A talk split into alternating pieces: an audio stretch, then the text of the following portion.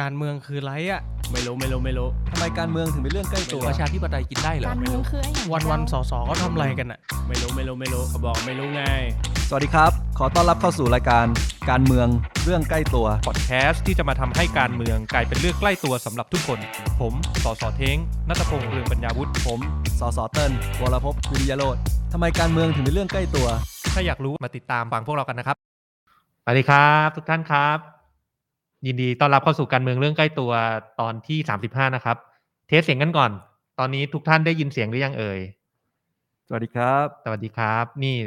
ครับ ตอนนี้ตอนที่สามห้านะครับ เดี๋ยวจะมาพูดเกี่ยวกับเรื่องของระบบการเรียนการศึกษานะครับ หลังจากที่นายกประกาศแหมใหญ่โตเปิดประเทศเนาะแต่ว่าโรงเรียนสถานศึกษาหลาย ๆ แห่งทั้งเด็กมหาลัย นั่นคือเด็กโตสุดนะ กับเด็กปฐมวัยก่อนเข้าสู่ระบบการศึกษาหลักเนี่ย ก็ยังมีปัญหาเหมือนกันที่ผมเจอจากในเขตมานะครับ ก็คือผลลัพธ์เหมือนครับเข้าใจว่าถ้าดูตามที่กรุงเทพประกาศเนี่ย เปิดอยู่ ไม่ไม่กี่โรงเรียนนะไม่กี่สรุปโรงเรียนไม่ได้เปิดทุกโรงเรียนใช่นะครับ ก็เลยเป็นที่มาว่าอ่าโอเค ก็ชัดเจนละครับ ว่าเปิดเฉพาะโรงเรียนที่พร้อมอ่าซึ่งครับเท่าที่เห็นที่ประกาศออกมาก็ส่วนใหญ่ก็เป็นโรงเรียนอินเตอร์แหละครับกลายเป็นโรงเรียนสอบโรงเรียนรัฐเนี่ยครับไม่ได้เปิดนะครับอืมก็เป็นที่น่าเสียดายนะครับ ที่กลายเป็นว่าเด็กนักเรียนไทยเนี่ยก็อืมขาดโอกาสไปครับอีก นะครับในการที่จะเข้าไปสู่ระบบการศึกษาอืมได้ตามปกติอืมนะครับก็เข้าใจว่าก็มีแน่นอนแหละฝั่งโรงเรียนกับฝั่งทางสาธารณสุขเขาก็มีฟีดแบ็กมาว่ามันมีความไม่โรงเรียนของรัฐเหล่านี้เนี่ยโรงเรียนที่เปิดเนี่ยเพราะว่าเขาพร้อมเขามีมาตรการรองรับโควิด มากมาย เข้าใจว่าอะอย่างอย่างประสบการณ์ผมเล่าของผมก็ได้ครับส่งลูกเรียนอินโรงเรียนอินเตอร์เหมือนกันเนี่ยอืมเขาก็มาให้ผู้ปกครองต้องตรวจแอนติเจนอืมทุกสัปดาห์อืมตรวจแอนติเจนให้กับเด็กนักเรียนเนี่ยทุกสัปดาห์กับ ครูทุกคือบุคลากรทั้งหมดเนี่ยทุกสัปดาห์มีระบบคัดกรองตั้งแต่เข้าออกแล้วรายงานติดตามอะไรอย่างนี้ครับฉีดวัคซีนอืมอะไรเสร็จสรรพอืมนั่นคือเพราะโรงโรงเรียนเขามีความพร้อมครับ มันก็เป็นคำถามไงอ้าวแล้วทำไมระบบแบบเดียวกันเนี่ย อืมทำไมโรงเรียนรัฐอืมไม่ไม่มีทรัพยากรและงบประมาณหรือว่ามาตรการเนี่ยรองรับอืมได้รวดเร็วเท่าเหมือนกับเอกชน อืมนะผมว่าน่าคิดนะครับ ก็เดี๋ยววันนี้ควาเรามสำคัญของใช่ของการจัดสรรงบประมาณเนี่ยอ่ามัมันมันยังไงกันแน่ยังไงกันแน่อ่าครับ ก็เดี๋ยวแยกเป็นสองเรื่องเรื่องของเด็กมหาลัยเรื่องหนึ่งกับครับเด็กเอ่อปฐมวัยอีกเรื่องหนึ่งครับนะครับ ก่อนอื่นก็สวัสดีแฟนๆรายการทุกท่านนะครับ เมื่อกี้มีคุณลิมเนาะคุณสายฝนนะครับเข้ามาในเอ่อรายการเราแล้วนะครับ เมื่อกี้มีคุณตินด้วยแอบเห็นคอมเมนต์ขึ้นคุณตินเป็นว่าที่ผู้สมัครสกพรรคก้าวไกลเรานะครับ เขตหน้องแขมเนาะวันก่อนผมกับพี่วิโรธเพิ่งพาคุณตินไปลงดูปัญหาเรื่องขยะ นะครับเตาเผาขยะในเขตหน้องแขม ซึ่งก็ตอนนี้ได้ข้อสรุปเบื้องต้นว่าสาเหตุเนี่ยเกิดจากเรื่องที่ว่าเอ่อเตาเผาขยะของเอกชนที่เขารับสัมปทานไปเนี่ยมันเสียตั้งแต่กรกฎาคมอ๋อแล้วพอไม่มีเตาเผาปุ๊บเนื่องจากขยะเนี่ยรัฐมาทำทุกสัมปทานวันกับเอกชนไปแล้วเนี่ยถือว่ารัฐขายขยะไปแล้วครับเอกชนเขาก็ต้องเอาขยะไปเป็นเชื้อเพลิงในการเผาเพื่อให้ได้ไฟฟ้าไปขาย เพราะนั้นเนี่ยพอเตาเผาเอกชนมันเสีย ก็ไม่ไม่ไม่เกิดการบริหารจัดการอะไรขึ้นก็กองขยะไว้อย่างนั้น รอเตาเผามันซ่อมแล้วค่อยเอาไปเผา เพื่อผลิตไฟฟ้ามาขายอ๋อความลับถูกเปิดเผยนะครับคิดว่าตอนนี้เบื้องต้นข้อมูลที่ได้รับรับทราบมาเนี่ยประมาณนี้ครับก็เดี๋ยวตีนกับพี่วิโรจน์เขาก็จะหาช่องทางในการก็ต้องติดตามกันต่อไปใช่นะครับก็เป็นประเด็นหนึ่งที่มีพี่น้องประชาชนเนี่ยเขาลองเรียนร้เข้าองเรีมายนมาเข้ามาคือก็เข้าใจนะอ่าถ้าเกิดว่าเราอยู่ในสถานการณ์อย่างนั้นเนี่ยมันอืมมันไม่มีใครอยากจะทนอะไรกับแบบนั้นหรอกครับนะครับ ครับ ก็เอ่อ ปัญหาไอกองขยะตรงนั้นเนี่ยก็เป็นที่น่ากังวลของชาวบ้านเพราะว่าเป็นถุงสีแดงเขากลัวว่ามันเป็นพวกขยะโควิด แล้วพอฝนตกน้ำก็ไหลเข้าชุมชนอะไรอย่างเงี้ยครับนะครับอะก็ชวนคุยนะครับ ก่อนที่จะเข้าเรื่องหลักวันนี้ของเรานะครับ ก็เป็นประเด็นที่ผมนะครับกับสสคนอื่นๆเนี่ยที่ลุยลงพื้นที่กันแล้วก็ได้ประเด็นเก็บเกี่ยวต่างๆ เข้ามานะครับ เอาเข้าสู่เรื่องของประเด็นการศึกษาดีกว่าครับนะเติ้ลครับ ก็พอดีเนี่ยเอ่อเมื่อไม่กี่วันก่อนผมได้ไปลงพื้นที่ นะครับ ก็ไปลงพื้นที่กับน้องเบสแหละน้องเบสเป็นผู้ช่วยของสสเติ้ลครับเราสองคนทำงานร่วมกันตลอดอยู่แล้วนะครับก็เบสเนี่ยเขาก็พอดีไปลงพื้นที่กับผมวันหนึ่งแถววัดสารแดงนะครับในเขตบางแคเขตบางไอตรงวัดสารแดงเนี่ยเป็นเขตรอยต่อระหว่างข้ามคลองตรงเรียบคลองทวีวัฒนาเลยนะครับ เขตบางแคกับเขตทวีวัฒนาหนองแขมเนี่ยอยู่แถวนั้นกันหมดนะครับ ก็หลังจากไปลงที่วัดสารแดงเนี่ยก็จะมีโรงเรียนศูนย์เด็กเล็กนะครับอยู่แห่งหนึ่งนะครับใน สังกัดอยู่ที่สำนักงานเขตบางแคก็คืออยู่ใต้สังกัดของกทมแหละนะครับเบสเขาก็เข้าไปเก็บเกี่ยวปัญหาตอนนั้นในระหว่างที่ผมกำลังเดินลงพื้นที่ในบริเวณนั้นอยู่นะครับ ก็เจอครูนะครับที่อยู่ในตำแหน่งอาสาสมัครแหละนะครับเขาก็เล่าปัญหาให้ฟังว่าเออเนี่ยทุกวันนี้เขายังขาดสวัสดิการจริงๆนะนะครับ แล้วก็อยากจะให้สสลงมารับฟังปัญหานะครับ ก็เลยเป็นที่มาที่ไปที่เบสเนี่ยนัดผม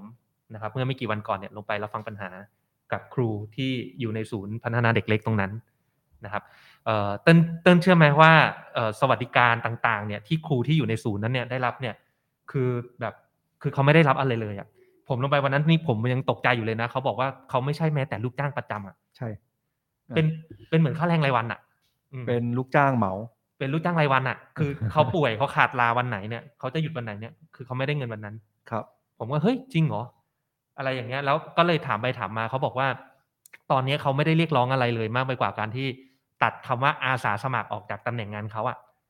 ให้เป็นเหมือนเป็นพนักงาน เป็นพนักงานเป็นลูกจ้างประอ่าจำเป็นลูกของจ้างขตประจำของกทมเขาก็โอเคแล้วครับให้มันมีสวัสดิการคือพูดง่ายๆคือเหมือนเหมือนแบบเออลาหยุดไม่ต้องโดนหักเงินนี่เขาก็ happy แล้วนะครับนะครับ คือตอนเนี้ยตำแหน่งของคนคนที่เป็นครูเองเนี่ยเขาบอกว่าเขาทำงานในตำแหน่งอาสาสมัครอ่านะครับ ก็เป็นที่มาที่ไปที่เอ่อเดี๋ยว ผมเองก็จะเก็บเกี่ยวประเด็นปัญหาเหล่านี้ครับนะครับลงไปซึ่งเข้าใจว่าในกรุงเทพเนี่ยมีตำแหน่งนี้ประมาณหลักเป็นหลักหมื่นนะอืมสองหมื่นกว่ารายนะครับที่อืมที่มีการดำเนินการจ้างงานในลักษณะแบบนี้อยู่อืมคือจริงๆถ้าผมเล่าขยายความจากพี่เท้งเนี่ยครับคือต้องบอกก่อนว่าไอการจ้างงานที่มันแบบนี้เนี่ยสำหรับหน่วยงานรัฐเนี่ยอืมมันไม่ใช่แค่กรณีนี้นี่กรณีอืมเดียว คือคือมันมันเป็นเรื่องตลเรื่องเรื่องตลกร้ายแล้วกันครับของของประเทศไทยก็คือว่า กฎหมายคุ้มครองแรงงานเนี่ยอืมกฎหมายเนี่ยไม่บังคับกับหน่วยงานราชการใช่พรบแรงงานเนี่ยอ่าพรบอืมคุ้มครองแรงงานเนี่ยอืมมีมาตราหนึ่งเขียนไว้ชัดเจนว่าอืมไม่ไม่ไม่ใช้ไม่บังคับใช้กับหน่วยงานราชการอืมคือบังคับใช้เฉพาะเอกชนกันเองอืมคือถ้าเอกชนลูกนายจ้างจากจ้างลูกนายจ้างเนี่ยต้องทำตามพรบคุ้มครองแรงงานฉบับนี้อืมแต่พอเป็นหน่วยงานรัฐ เขียนเฉลยว่าไม่คุ้มครองอืมผมตอนคือเพิ่งมารู้ตอนมาเป็นเอ่อนักการเมืองเนี่ยมาเป็นสสเนี่ยค รับเพราะตอนนั้นเราก็มีการคุยกับอ่าแม่บ้านที่รัฐสภาครับ ก็ได้รับประเด็นปัญหานี้เหมือนกันอืมไม่ไม่ใช่อาจจะไม่เชิงแม่บ้านหรอกก็เป็นตั้งแต่พนักงานอ่าลูกจ้างเหมาบริการแบบเนี้ยในครับรัฐสภาอืมก็สะท้อนมาเดียวกันว่า เฮ้ย ก็เพิ่งรู้ว่ามันมีอืมกรณีแบบเนี้ยคือมกลายเป็นว่าก็อย่างที่พี่เท้งบอกอะคือเหมือนกับโดนเอ่อมีทั้งสิทธิ์อะไรเงี้ยไม่ได้ตามคุ้มกฎกฎหมายแรงงานเลยอืม ก็ก็เลยจริง ๆ ถ้าถามว่าในประเด็นเนี้ยเราก็พยายามผลักดันในภาพรวมทั้งระบบไปเลยนะครับ ว่าทำไมไม่ให้กฎหมายคุ้มครองแรงงานเนี่ยรวบเอ่อรวมถึงหน่วยงานราชการด้วยอืมผมว่าเนี่ยก็จบครับนะครับ ซึ่งนายกก็อืม ปัดตกไปแล้วแต่ตกไปแล้ว คือเราพักก้าวไกลอะเนาะครับเคยเสนอร่างพรบเอ่อสวัสดิการแรงงานใช่เข้าครับไปนะครับคือคืออันเนี้ยก็อืมยืนยันทุกยืนยันอีกครั้งหนึ่งว่าเราเนี่ยเห็นปัญหานี้แล้วก็พยายามผลักดันอืมมาแล้วครับก็ถูกนายกเนี่ยปัดตกไปแล้วอืมนะครับแต่แน่นอนถ้าในแง่หนึ่งมันก็กลับมาที่ที่อยู่ที่หน่วยงานด้วยนะอืมถ้าหน่วยงานบอกว่า เอ้ย จริง ๆ เห็นคือเห็นคุณค่าของอาชีพนี้อืมของการทำงานแบบนี้เนี่ยอืมหน่วยงานเนี่ยกทมเองเนี่ยจริง ๆ สามารถยกระดับขึ้นมาอืมเองได้ ครับ ไม่จำเป็นต้องเอากฎหมายมาบังคับหรอก อืมถูกไหมครับอืมอันเนี้ยก็เป็นสิ่งหนึ่งที่เราก็มีการเอาไปพูดคุยกันในหมู่ครับเอ่อทีมกทมอ่าทีมยุทธศาสตร์ใช่กรุงที่เทพอาจจะลองลองนะแชครับร์คือจริง ๆ เรื่องนี้อย่างที่เติ้ลบอกนะมันอาจจะไม่จำเป็นต้องไปถึงระดับแก้กฎหมายก็ได้นะ จริง ๆ แค่แบบว่าผู้ว่าใครก็ตามที่เป็นผู้ว่าแก้ระเบียบนะครับ บรรจุครูที่เป็นอาสาสมัครเหล่านี้เข้ามาให้เป็นลูกจ้างประจำของรัฐ ก็พอแล้วคือผู้ว่ามีอำนาจทำได้อยู่แล้วใช่นะครับใช่แล้วก็จริงๆเนี่ยวันนั้นผมฟังแล้วผมก็ค่อนข้างสะเทือนใจอะนะแต่อันนี้ต้องเรียนท่านผู้ฟังก่อนนะครับ มันเป็นคำพูดที่ผมสะท้อนออกมาจากคุณครูหลาย ๆ คนในโรงเรียนคือเราไม่ได้ผมผมไม่ได้พูดเพื่อแบบไปเหยียดของเอ่ออาชีพอื่นนะครับแต่เขาเปรียบเทียบลักษณะที่ว่าเอออยากให้สสลองฟังแล้วเปรียบเทียบดูนะ พนักงานเก็บขยะเนี่ยวุฒิจบแค่ป .6 ก็เป็นได้นะครับ เป็นเอ่อมีสวัสดิการดีกว่าครูด้วยซ้ำเป็นลูกจ้างเขต สวัสดิการดีกว่าครูด้วยซ้ำแต่ครูในศูนย์เด็กเล็กเนี่ยเหมือนเป็นลูกเมียน้อยเขากำหนดขั้นต่ำว่าต้องจบปตรีแถมทำงานแบบรับค่าแรงรายวันน่ะลาหยุดยังโดนหักเงินน่ะสวัสดิการน้อยกว่าคนเก็บขยะอีกครับแล้วเขาก็บอกว่าทุกคนที่มาทำตรงเนี้ยคือพยายามมาทำด้วยใจแหละ เพราะว่าเด็กหลาย ๆ คนที่อยู่ตรงเนี้ยบางทีก็เบิกไม่ได้ ถามต่อทำไมเบิกไม่ได้ บางคนเป็นเด็กต่างด้าวใช่ไหมครับ เข้ามาแล้วเขาก็มาฝากกับเด็กกับโรงเรียน ด้วยความที่ทุกคนเป็นอาเป็นจิตอาสามาทำอยู่แล้วอะใจอาสาอยู่แล้วมาทำอะเขาก็อะ มาฝากไว้เขาก็ต้องรับหมด พอรับหมดทำยังไงก็บางทีก็ต้องออกกันเองอะไรกันเองอีก ผมฟังแล้วโอ้เราปัญหามันแบบเออฟังแล้วเรารู้สึกว่ามันเป็นปัญหาระบบการศึกษาในกรุงเทพมหานครนะผมใช้คำว่ากรุงเทพมหานคร เพราะครูเขาก็เล่าให้ผมฟังว่าเนี่ยเวลาไปดูงานเนี่ยต่างจังหวัดลบบุรีอะ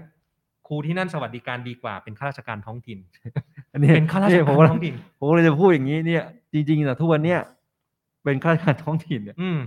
แต่พูดอย่างนี้ไม่ได้กทมก็ท้องถิ่นนะพี่อืมคือมันก็คงอยู่ที่ที่อยู่ที่โครงสร้างจังหวัดกรุงไม่กรุงเทแต่พด้วยแต่จังหวัดกรุงเทพเนี่ยเป็นท้องถิ่นที่แปลกนะ เรามีเรามีท้องถิ่นแค่เลเวลเดียวไงใช่ต่างจังหวัดมันมีอบจนะระดับจังหวัดหนึ่งเลเวลนะครับมีเทศบาลอีกหนึ่งเลเวลนะมันครับใกล้กับประชาชนมากกว่า แล้วโรงเรียนต่างๆโรงเรียนเด็กเล็กส่วนใหญ่อยู่กับเทศบาลครับเขาเลยให้ความสำคัญเขาเลยให้ความสำคัญนะการเมืองท้องถิ่นก็เลยให้ความสำคัญเพราะว่าอะไร คุณพัฒนาเด็กเล็ก ซื้อใจได้ทางครอบครัว คนมีลูกมีหลานน่ะทำให้ลูกหลานเขาเรียนดีมีสวัสดิการเอ้ยมีระบบคุณภาพการศึกษาที่ดีอะได้ใจครับคุณพ่อคุณแม่หมด เพราะฉะนั้นถ้าคุณไปลงไปดูโรงเรียนในเทศบาลต่างๆ ในต่างจังหวัดอะคุณภาพดีกว่าในกรุงเทพนะวันนั้นครูก็เล่าให้ผมฟังว่าที่ลบบุรีเวลาไปดูงานต้องไปดูที่ลบบุรีอย่างผมเองผมเคยไปดูงานที่โคราชเติ้ลก็ไปกับผมโอ้โหโรงเรียนที่โคราชนี่แบบมีหลักสูตรอินเตอร์ไปสอนใช่เป็นโรงเรียนของเทศบาลเออไม่ต้องไปจ้างครูแบบฝรั่งแพงๆอะเขาก็ไปครับจ้างครูฟิลิปปินส์ครับ ฐานเงินเดือนไม่ได้ต่างกันมากครับก็มาสอนได้เก่งภาษาอังกฤษด้วยอืมเนี่ยแล้วมาเปรียบเทียบกับกรุงเทพกับโรงเรียนศูนย์เด็กเล็กที่ผมก็ไปเห็นโอ้โหคือครูเขาบ่นเลยบอกว่า เราเป็นมหานครเราเป็นเมืองหลวงทำไมโรงเรียนเด็กเล็กกรุงเทพมันถึงแบบ แตกต่างกับต่างจังหวัดขนาดนี้อะเนี่ยแล้วผมแล้วแล้วผมเชื่อว่าเนี่ยอันเนี้ยเป็นประเด็นปัญหาที่คิดว่ายังไงก็ตามอยากจะผลักดันไปเป็นนโยบายกรุงเทพมหานครในการแก้ไข เพราะว่าอย่างที่เติ้ลบอกนะ ไม่ต้องแก้กฎหมายก็ได้เรื่องนี้ผู้ว่าใครเข้ามาก็แก้ได้หมด ครับครับคือคือแน่นอนในระในระดับใหญ่เนี่ย อันเนี้ยเราก็ยืนยันว่าเราผลักดันเรื่องอืมสิทธิ์ของแรงงานทั้งนี้ทั้งหมดครับเพราะว่าผมก็มั่นใจมันไม่ใช่แค่มีแค่หน่วยงานสภาหรือว่ากทมแน่นอน มันมีมันมีทุกกระทรวง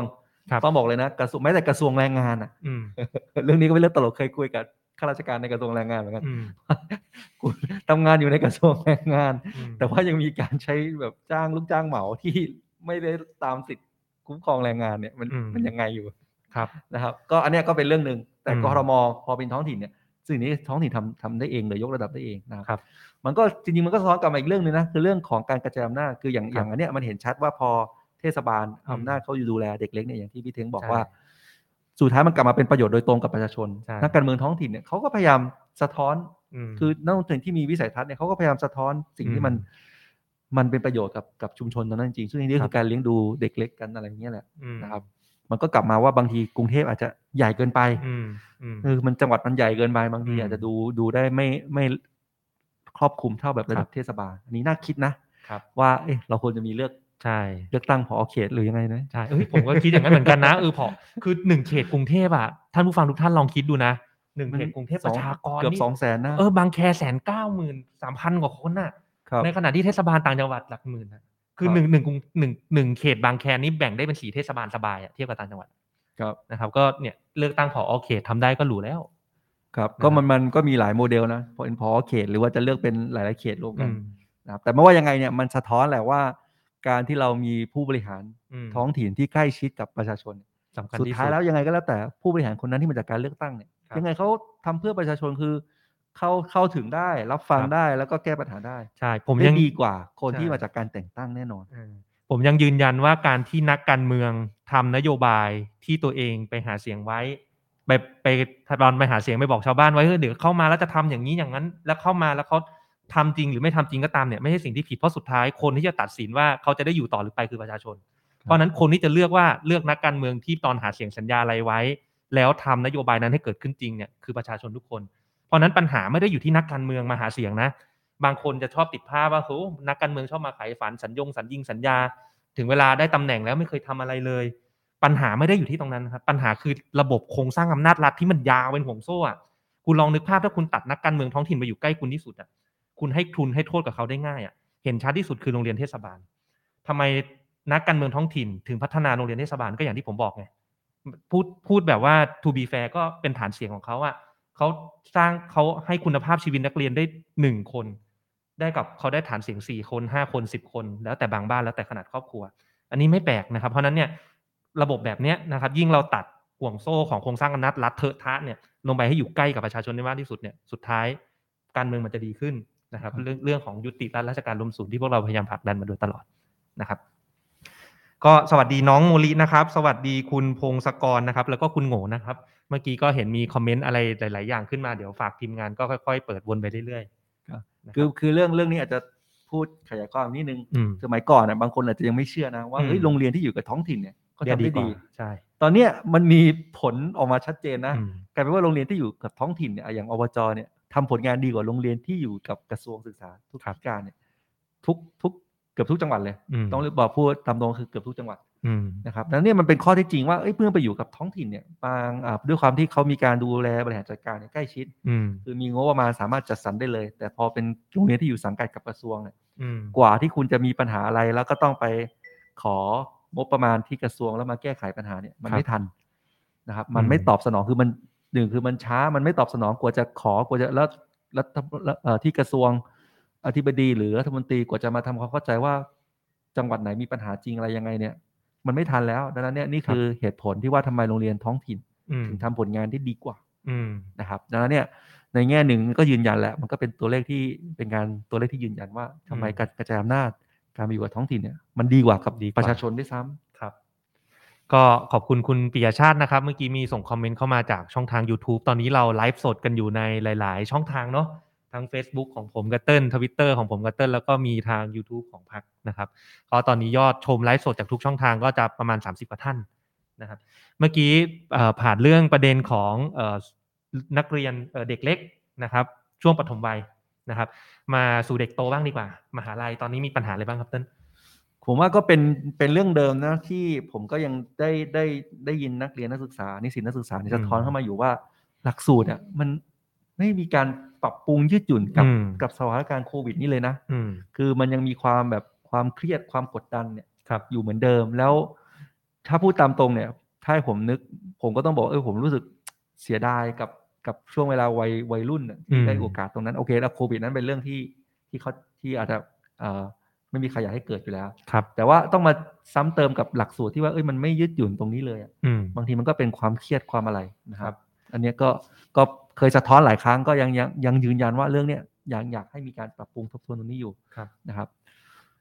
ผมมีโอกาสได้ไปเห็นโพสต์โพสต์หนึ่งของเอ่อนักเรียนนักศึกษาเนี่ยแหละที่เขาเพื่อนเขาฆ่าตัวตายแล้วก็ไปอ่านโพสต์ของในคนในครอบครัวเขาด้วยนะ สิ่งที่ผมรู้สึกว่าเอ้ยมันเป็นปัญหาจริง ๆ และอยากเรียกร้องให้ผู้ใหญ่ทุกคนที่อยู่ในระบบการศึกษานะครับ โดยเฉพาะคณะบดีหรือผู้บริหารเอ่อมหาวิทยาลัยต่าง ๆ เนี่ยเอ่อฟังเสียงน้องนิสิตนักศึกษามากขึ้น นะครับเกี่ยวกับเรื่องของการปรับปรุงหลักสูตรแบบอย่างเช่นให้มีแก p วีคได้ไหมไม่ใช่แบบว่าโหเรียน 7 วันต่อสัปดาห์แล้วก็สอบทุกวันอย่างที่ผมแบบผมได้ยินน้องหลายๆ คนบ่นขึ้นมานะมันหนักไปจริง ๆนะครับ คือโควิดเนี่ยมันส่งผลกระทบต่อนักเรียนนักศึกษาทุกคนในแง่ที่ว่าแต่ก่อนเนี่ยลองนึกภาพเด็กนักเรียนจะเรียนหนักยังไงเนี่ยระบบปกติก็เรียนหนักอยู่แล้วนะแต่จะเรียนหนักยังไงเนี่ยยังได้มาเจอหน้าค่าตาเพื่อนๆ ยังมีสังคม มีกิจกรรมต่างๆ มาทำในรั้วมหาวิทยาลัยอย่างเงี้ยบเจอกันบางทีอะเลิกเรียนไปร้านเกม บางทีอะเสร็จแล้วไปเตะบอลกันไหมอะไรอย่างเงี้ยมันยังได้ผ่อนคลายนะ แต่ว่าช่วงโควิดเนี่ยทุกคนต่างคนต่างเรียนครับบางคนไม่กล้าออกจากบ้านครับความเครียดมันสะสมมันไม่เคยต้องถูกระบายบางทีช่วงวัยรุ่นน่ะเขาก็ไม่ได้คุยกับผู้ปกครองเขาคุยกับเพื่อนอืมแล้วกลายเป็นว่าไม่มีคนคุยไม่มีคนระบาย ก็เป็นที่มาของการฆ่าตัวตาย อย่างเงี้ย ผมว่าจริง ๆ เรื่องนี้มันมีสะท้อนอีกเรื่องปัญหาอีกเรื่องหนึ่งอืมคือการความรู้เรื่องของปัญหาสุขภาพจิต ครับคืออันเนี้ยก็เคยมีน้องน้องศึกษาฝึกงานน้องฟ้าแล้วกันอืมมาพูดออกในรายการนี้เลยว่าก็ให้คำแนะนำกับทางผมแล้วก็เสนอมาทางพักเลยอืมนะว่าเอ้บางทีการให้ความรู้เรื่องเอ่อเรื่องสุขภาพจิตเนี่ย มันควรจะถูกบรรจุแล้วก็ให้ความสำคัญมากกว่านี้ ทั้งระดับมัธยมรวมถึงมหาลัยด้วยนะ อืมว่า เอ้ยนะโดยเฉพาะร่วงช่วงที่เป็นวัยรุ่นเนี่ยวัยเยาวชนตรงนี้เนี่ยอืมให้ความรู้ตั้งแต่เลยว่าปัญหาเรื่องสุขภาพจิตเนี่ยมันเป็นมันก็คือ เป็นอาการป่วยหรือเป็นปกติคือมันไม่ได้เป็นว่าคุณแบบเออมันไม่ใช่เรื่องแปลกอะไรอะสำหรับสำหรับสำหรับยุคนี้ที่จริง ๆ มันก็มี คือพอด้วยข้อมูลปัจจุบันอะมันเริ่มอืมสะท้อนออกมาแล้วว่า มันมีคนป่วย หรือว่ามันมีคนต้องการได้รับความปรึกษาหรือความเข้าใจเกี่ยวกับปัญหาสุขภาพจิตเนี่ยมเยอะขึ้นจริงอืมๆนะครับ มันก็ควรจะอันนี้ให้ความสำคัญตรงนี้มากขึ้น อืมอันนี้ก็เป็นเป็นอีกอันหนึ่งที่ผมคิดว่ามันนั้นมันสะท้อนอืมมาจากจากประเด็นนี้ด้วยครับนะครับนี่คุณซุดกำลังโชว์คอมเมนต์ เข้ามาที่ผมกับเติ้ลกำลังจะเตรียมมานำเสนอเรื่องนี้เหมือนกันนะก็คือการเปิดโรงเรียนเนี่ยครับความพร้อมในการเปิดโรงเรียนชุดตรวจ ATK การจัดสรรวัคซีนครับคือยังไม่พร้อมเลยจะเปิดประเทศแต่สถานศึกษายังไม่พร้อมอะครับคือเรื่องเรื่องแอนติเจนผมอืมเคยพูดหลายครั้งแล้วผมก็ยังเชื่อในในสิ่งนี้อยู่นะอืมก็คือว่าวัคซีนเนี่ยเป็นสิ่งที่ใช้งบประมาณเนี่ยใช้เวลาอืมแต่สิ่งหนึ่งที่ใช้งบประมาณแล้วจัดสรรได้ได้เลยทันทีเนี่ยคือแอนติเจนคือการใช่ตรวจโควิดครับถูกไหมเพื่อป้องกันการ การแพร่ระบาดอืมว่าอย่างน้อยเนี่ยมันอยู่ในช่วงช่วงที่ควบคุมได้อืมอ่าซึ่งหนึ่งในนั้นเนี่ย สิ่งที่ประเทศอื่นเขาก็ทำกันนะอืมก็คือเขาแจกอดิเจนประชาชนเนี่ยทุกสัปดาห์อืมอย่างที่อังกฤษอะก็คือสัปดาห์ละสองอันด้วยซ้ครับำนะครับ อย่างนั้นเลยมเออคือตรวจยิ่งเยอะ ยิ่งเยอะ ยิ่งมั่นใจว่ามันไม่มีคนติดเชื้อไม่ได้ออกมาแพร่ระบาดถูกไหมครับ ซึ่งแน่นอนมันหมายถึงอะไร มันต้องงบมีงบประมาณครับถูกไหมครับ โอเคอันนี้ในในในจริงๆที่ผมอยากจะเสนอเนี่ยตั้งแต่ตอนแรกอะ คือประชาชนทุกคนด้วยซ้ำเพื่ออะไรเพราะว่าตอนนั้นอยู่ในสภาวะปิดเมือง คือล็อกอืมเศรษฐกิจมันไม่ขยับอืมถ้าทำตอนนั้นเนี่ยมันก็กลับมาเปิดเอ่อทำมาค้าขายอะไรเดินซื้อของร้านกินข้าวในร้านอะไรได้ครับ แต่พอเป็นโรงเรียนเนี่ยอันนี้มันก็ซิมเพิลมากเอ้ยถ้าเป็นโรงเรียน คุณก็ต้องมีงบประมาณให้กับบุคลากรให้กับใช่ผู้ปกครองให้กับนักเรียน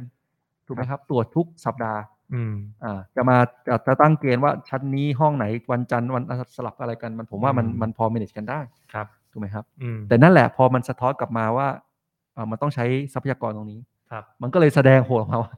โรงเรียนรัฐอืมไม่พร้อมครับถูกไหมพี่เทงอาจจะลองลองแชร์ได้ว่ามันมีเช็คลิสต์อยู่มี checklist อยู่อ่าคือตอนที่ผมลงไปที่ศูนย์เด็กเล็กอะครับแต่แต่ก่อนจะเข้าเรื่องนี้นะพอดีว่าเมื่อกี้เห็น comment ผ่านมาแวบๆในจอนะครับเป็นน้องเอ่อ comment จากน้องๆ นักเรียนนิสิตนักศึกษาเนี่ยแหละ เกี่ยวข้องกับการเอ่อความหนักในหลักสูตรการเรียนช่วงโควิดโดยเฉพาะปอโทปอเอกนะครับก็อยากจะเชิญชวนทุกท่านนะครับ ท่านผู้ฟังท่านใดที่อ่าโดยเฉพาะที่กำลังเรียนอยู่ แล้วรู้สึกว่าช่วงนี้การเรียนในยุคโควิดมันหนักจริงๆ มันเป็นปัญหากระทบกับสุขภาพจิต บางทีจิตตกอยากจะฆ่าตัวตายจริงๆเนี่ยอย่าเพิ่งคิดสั้นแบบนั้นนะครับแลกเปลี่ยนแล้วก็ลองเล่าให้พวกเราฟังจริงคุยกับพวกเราก็ได้ใช่ส่งมาครับในคอมเมนต์เลยครับแลกเปลี่ยนกันตรงนี้เลยครับเนาะเผื่อเรามีอะไรเราจะได้หยิบไปสะท้อนต่อไปพูดคุยต่อกับผู้ใหญ่ที่อยู่ในวงการการศึกษาเนาะ นะครับกลับมาเรื่องเมื่อกี้ที่ที่เติ้ลเขาค้างไว้นะครับ จริงๆเนี่ยตอนที่ผมลงไปที่ศูนย์เด็กเล็กเนี่ยก็มีการพูดคุยแหละเฮ้ยว่าเดี๋ยววันที่หนึ่งกรุงเทพมหานครเขาประกาศว่าจะมีการเปิดสถานศึกษาบางแห่ง เราก็ถามเอ๊ะแล้วมาตรการในการรองรับเรื่องโควิด เรื่องการจัดการทำยังไง ก็มีการส่งเช็คลิสต์มาให้เราดูนะครับว่ามีการติ๊กโอ้โหยังดีเลยเนี่ยก่อนโรงเรียนจะเปิดได้ต้องมีการตรวจ ATK พ่อแม่ผู้ปกครองอ่าตรวจ ATK นักเรียนนู่นนี่นั่นใช่ไหมครับมีการฉีดวัคซีนให้บุคลากรต่างๆ แต่สุดท้ายแล้วเนี่ยการเป็นว่าโรงเรียนที่สามารถผ่านเช็คลิสต์ทั้งหมดมาตรการต่างๆ เหล่านี้ได้ทั้งหมดเนี่ยการว่ามีแค่ไม่กี่โรงเพราะที่เหลือเนี่ยไม่ได้รับการจัดสรรงบประมาณเนี่ยมันก็เลยเป็นตัวอย่างที่แบบเฮ้ยสุดท้ายแล้วคุณเปิดประเทศ แต่สถานศึกษายังไม่พร้อมเปิดเพราะปัญหาว่าเนี่ยอย่างที่เติ้ลบอกใช่ไหม ATK ก็ไม่มีให้เขาตรวจคืออะไรต้องต่าต้องย้ำก่อนทุกครั้งนะอืมงบประมาณเนี่ย มันมีมันมี มันอยู่ที่การจัดสรรคือต้องต้องยืนยันก่อนว่ามันมีนะมีเพราะว่ารัฐบาลเขากู้เงินมาห้าแสนล้านครับ ตอนนี้น่าจะเหลืออยู่ประมาณสามแสนล้านอืมนะครับคือมันมันยังเหลือเป็นหลักแสนล้านอะอืมดังนั้นเนี่ยถ้าเกิดว่าพูดว่าเอ้ยงบประมาณไม่มีเนี่ย ผมเนี่ยกล้าดีเฟนเถียงเลยว่ามันมีครับครับ มันอยู่ที่การจัดสรรเลยอืมว่าจะให้น้ำหนักความสำคัญอะไรอืมแล้วก็จะทำอะไรจะไม่ทำอะไรอะอ่านะครับ แต่ว่าผลลัพธ์ก็อย่างที่ทุกท่านเห็นกันครับนะครับ ก็เหมือนกันเนาะอย่างกรณีมหาวิทยาลัยประเด็นหลัก ๆ จะเป็นเรื่องวัคซีนอะใช่ปะบางทีนักเอ่อน้องๆนักเรียนนิสิตนักศึกษาเขาก็อยากมีตัวเลือกมากขึ้นแต่กลารว่ารัฐบาลก็ไม่ได้กระจายตัวเลือกวัคซีนครับให้มันทั่วถึงเออในส่วนอืมเรื่องเรื่องศูนย์เด็กเล็กจริงๆ ผมอยากเสริมอีกประเด็นหนึ่งนะอืมผมวันวันก่อนผมก็ไปลงพื้นที่สมุทรสาครเนี่ยอืมก็มีจะมีประชาชนเขาก็มา feedback แล้วว่าเฮ้ยจริงๆไอ้ศูนย์เด็กเล็กเนี่ยมันมันมากกว่าพัฒนาการเด็กนะครับ มันเป็นเรื่องของครอบครัวสถาบันครอบครัวด้วยอ่า เพราะว่าพอแน่นอนคุณปิดศูนย์เด็กเล็กอืมแล้วคนที่ทำงาน พ่อแม่ทุกวันเนี้ยอย่างที่บอกทุกคนรู้อยู่แล้วว่าเอ่อด้วยสภาวะจริง ๆ เนี่ย ทุกคนเนี่ยเขาทำงานทั้งพ่อทั้งแม่อยู่แล้วครับถูกไหมครับเอ่อแล้วคนเหล่าเนี้ยอืมจะทำยังไงอืมในเมื่อศูนย์เด็กเล็ก ศูนย์เลี้ยงดูเด็กอะไรพวกเนี้ยปิดถูกไหมครับเออสิ่งที่เขาทำยังไงคือ มันก็หนีไม่พ้นเขาก็ต้องส่งลูกเนี่ยอืมกลับไปอยู่กับ ผู้ใหญ่ต่างจังหวัดแต่อืมอยากจะจะให้ออกจากงานประจำไม่ที่ได้ที่อืมในเมืองเนี่ยไปอืมมันก็ไม่ได้ อืมถูกไหมครับ จะให้คนหนึงมาออก มันก็รู้สึกว่าด้วยค่าใช้จ่ายด้วยอะไรด้วยอะมันก็เลยมีมีหลายหลายคนที่ตัดสินใจที่ต้องส่งลูกเนี่ยไปอยู่กับคุณคุณพ่อคุณแม่คุณตาคุณยายครับที่ต่างจังหวัด อืมผลลัพธ์คืออะไรก็สุดท้ายลูกกับพ่อแม่ไม่ได้อยู่ด้วยกัน อืมมันก็เกิดเป็นปัญหาเป็นสถาบันความเข้มแข็งของสถาบันครอบครัวเนี่ยอีกอืมเรื่องหนึ่ง นะครับผมฟังเรื่องนี้ผมก็ก็ต้องบอกเลยในฐานะที่เป็นเอ่อมีมีลูกลูกเล็กด้วยเนี่ยครับคือยืนยันว่ามันสำคัญมากจริง ๆ ในช่วงวัยวัยเด็กตรงนี้ครับนะครับ ที่จะที่จะให้มีความผูกพันอยู่กับคุณพ่อคุณแม่อืมนะครับก็เป็นอีกเรื่องหนึ่งที่ที่เราก็นั่นคือเหตุผมว่าทำไมเราพยายามผลักดันเรื่องนี้ว่ามันอืมมันมันต้องมีการจัดการแล้วก็กลับมาเปิดพวกอ่าปฐมวัยศูนย์เด็กเล็กอะไรโรงเรียนอะไรพวกนี้ครับครับ ก็ช่วงนี้นะครับ ก็เอ่อเนื้อหาที่เตรียมมาทั้งหมดอาจจะ ค่อนข้างครบถ้วนนะครับ ก็เป็นช่วงคุยแลกเปลี่ยนกันสบายๆนะครับ ผมขออนุญาตเล่าเรื่องเกี่ยวกับการทำงานในพื้นที่บ้างดีกว่าเนาะครับจริง ๆ ก็ตอนนี้ยังอยู่ในช่วงแคมเปญไปให้ถึงก่อนยุบสภาอยู่นะฮะเอ่อก็ไม่ได้หมายความว่าเดี๋ยวเปิดสภาแล้วอาจจะไม่ได้หยุดลงพื้นที่นะครับตราบใดที่ยังไม่ยุบสภา ผมตั้งใจไว้ว่าจะไปให้ถึงทุกที่มากที่สุด คือหลาย ๆ คนก็ถามแหละ ไปมาครบยังไปถึงจริงหรือเปล่า ผมก็จะตอบตามตรงนะ ถึงไม่ถึงไม่รู้ตั้งใจไว้ก่อนว่าจะไปให้ถึง นะครับ เราไม่รู้หรอกจะยุบเมื่อไหร่ แล้วก็ไม่รู้ด้วยซ้ำว่าถึงแม้อยู่ครบสี่ปีนะครบเทอมก็ไม่รู้หรอกว่าจะลงไปครบทุกบ้านจริงไหมเขตบางแคก็ใหญ่อยู่นะครับ แต่ว่าเรามีความตั้งใจว่าเราจะไปให้ถึงทุกที่จริง ๆนะครับ แล้วก็ทุกๆ ครั้งที่ลงไปเจอแต่ละบ้านอะ ได้ประเด็นใหม่ๆ ตลอด อืมนะครับ อย่างศูนย์เด็กเล็กเนี่ยก็เกิดจากการลงพื้นที่ไปเจอจริงนะครับถึงได้รู้นะเป็นสสมาสองปีเนี่ยเบลมผมได้เลยนะเฮ้ยสสไม่รู้เรื่องนี้จริงๆเหรอผมไม่รู้จริงๆแต่วันนั้นเดินไปเจอครูแล้วเขาเรียกเบสไปถามถึงรู้ ใช่ไหมครับถึงได้เกิดการลงไปรับฟัง วันนี้ก็ที่ใส่เสื้อผ้าก็เพราะเพิ่งเสร็จจากลงพื้นที่มานะครับตั้งแต่บ่ายจนถึงห้าโมงเย็นลงไปสี่ห้าชั่วโมงอะนะครับไปเดินชุมชนเอ่อวัดพรหมสุวรรณสามัคคีห้าร้อยกว่าหลังคาใหญ่อยู่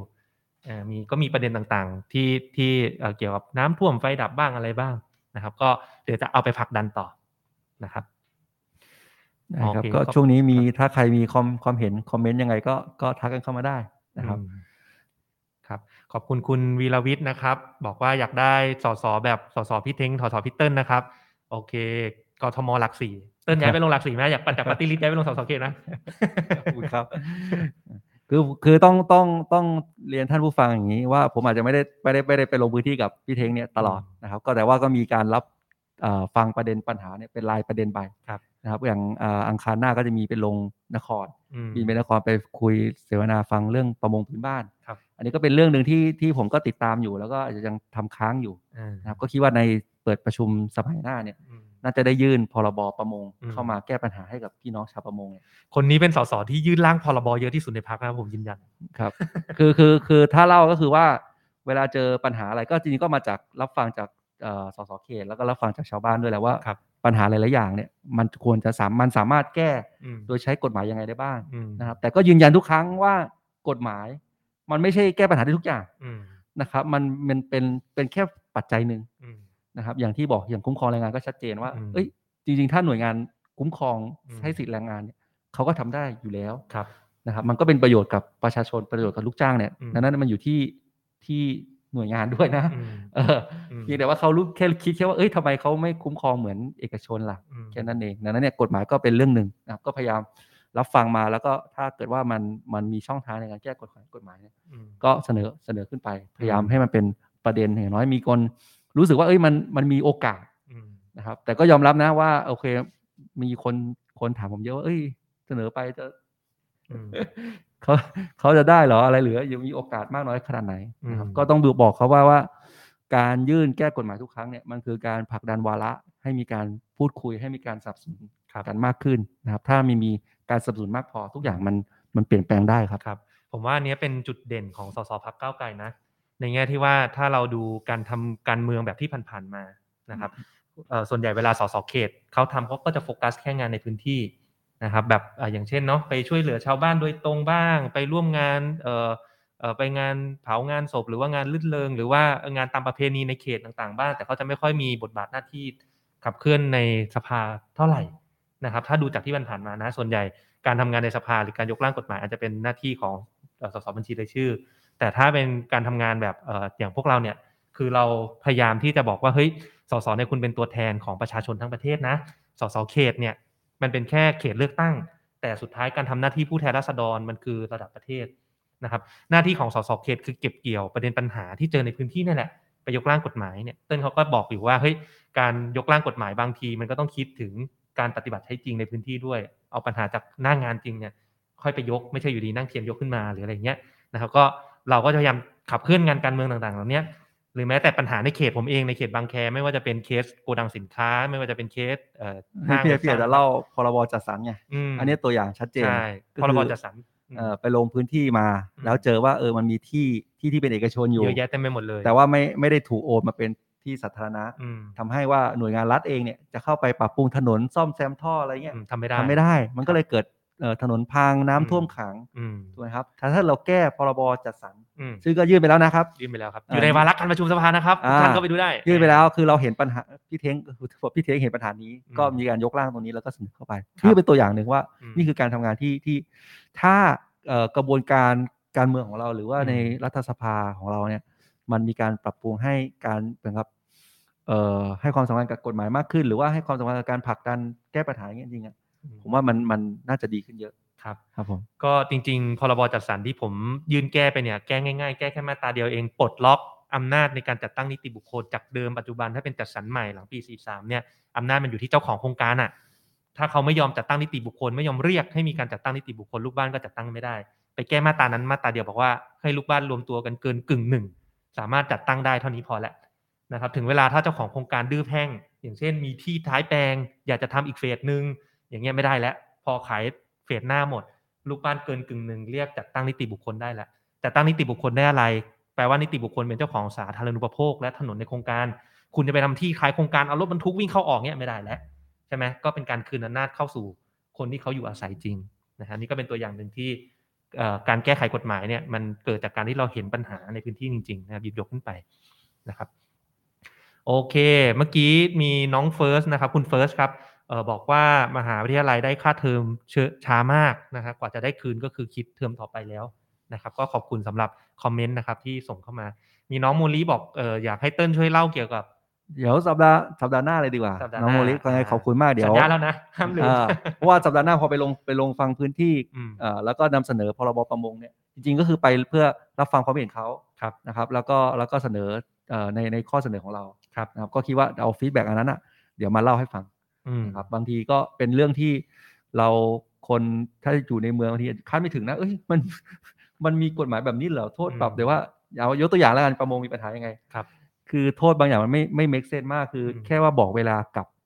คือเราบอกเวลากลับใช่ไหมครับ เราแจ้งแจ้งเข้าฝังเข้ามา แต่เรามาถึงก่อน อืมโดนปรับปรับเป็นแสนเลยนะอืม